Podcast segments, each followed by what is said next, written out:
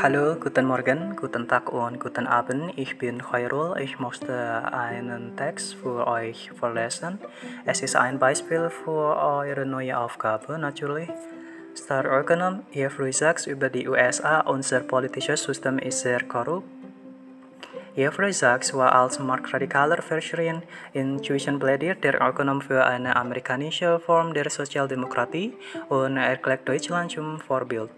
Als vor 30 Jahren die sozialistischen Planwirtschaften des Ostblocks zusammenbrachen, war Jeffrey Sachs ein aufstrebender junger Ökonom. Der US-Amerikaner riet 1989 der Führung in Polen zu einer marktwirtschaftlichen Schocktherapie.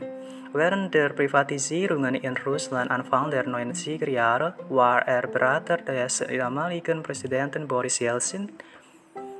Damals bezeichnete die New York Times als wichtigsten Ökonomen der Welt. Weil Russland bald in Armut versank, hefteten ihm Medien im Westen allerdings auch bald das Etikett des kaltherzigen Neoliberalen an. Heute kämpft Sachs für eine fundamentale Neuausrichtung der US-Wirtschaft. Der Mann, der einst mit Pate stand bei der Geburt des Kapitalismus in Osteuropa, setzt sich heute dafür ein, den Einfluss des freien Marktes in Amerika zurückzudrängen. Sachs hat den selbsternannten Sozialisten Bernie Sanders unterstützt. Hier erklärt er, was er von einem Präsidenten Joe Biden erwartet. Der Spiegel fragt, Herr Sachs, Donald Trump ist abgewählt. Gehen Sie davon aus, dass er sein Amt friedlich aufgibt? Jeffrey Sachs antwortet, er wird vermutlich um sich treten und schreien. Es wird nicht einfach sein, doch ganz sicher, er wird gehen. Es gäbe keinen Weg, keinen Weg für ihn, mit seiner Repertoire durchzukommen. Selbst mit dem ihm freundlich gesinnten obersten Gerichtshof nicht würde so etwas passieren. Dann hätten wir eine Krise, die so viel tiefer wäre als alles, was wir seit dem Bürgerkrieg erlebt haben. Das halte ich für kein realistisches Szenario. Spiegel fragt.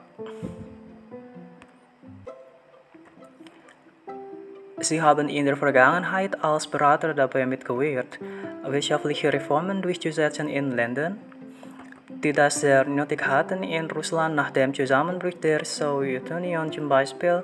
Was würden Sie einer bieten Regierung raten? Sachs antwortet, ich glaube an den Wert einer sozialen Marktwirtschaft oder einer sozialdemokratischen Wirtschaft, das heißt einer Marktwirtschaft, in der Rechtsstaatlichkeit herrscht und mit den sozialen Institutionen, die das Recht auf Gesundheit, Bildung, Umwelt und sozialen Schutz garantieren. Dafür bedarf es eines gemischten Wirtschaftssystems mit einer starken Rolle des Staaten, Staates in der sozialen Designvorsorge dem Umweltschutz und der kontinuierlichen Pflege des Rechtsstaats. Spiegel fragt, als Sie den damaligen russischen Präsidenten Boris Yeltsin während der Privatisierungen berieten, haben viele Medien Sie als ziemlich hart gesottenen Neoliberalen dargestellt. Jetzt stehen Sie dem Sozialisten Bernie Sanders nahe. Wann haben Sie Ihre Ansichten so radikal geändert? Sachs antwortet, das habe ich nicht. In Polen vor mehr als 30 Jahren hat mir ein Reporter eine ganz, ganz ähnliche Frage gestellt. Wann haben Sie Ihre Meinung geändert? Da kam ein Artikel aus dem New Yorker von 1989, 1909 und 80 Jahre genau, hervor und ließ laut. Als wir einen Tisch im Café des Hotels einnahmen, fragte ich ob er sie über die kommende Polarisierung des Reichtums Sorgen mache. Sehen Sie, ich bin kein besonderer Fan von Milton Friedman oder Margaret Thatcher oder Ronald Reagan Version des, des freien Markts in den Vereinigten Staaten. Ich würde mich als einen liberalen Demokraten bezeichnen und das Land, das ich am meisten bewundere, ist Schweden. Sachs antwortet, der Punkt ist, ob man versucht, ein schwedisches Modell zu schaffen oder eines nach dem Vorbild Thatcher Englands, ausgehend davon, wo man damals in Osteuropa war, beugt man sich in genau dieselbe Richtung. Spiegel fragt, gibt es Länder, die sie als Vorbild für die USA sehen?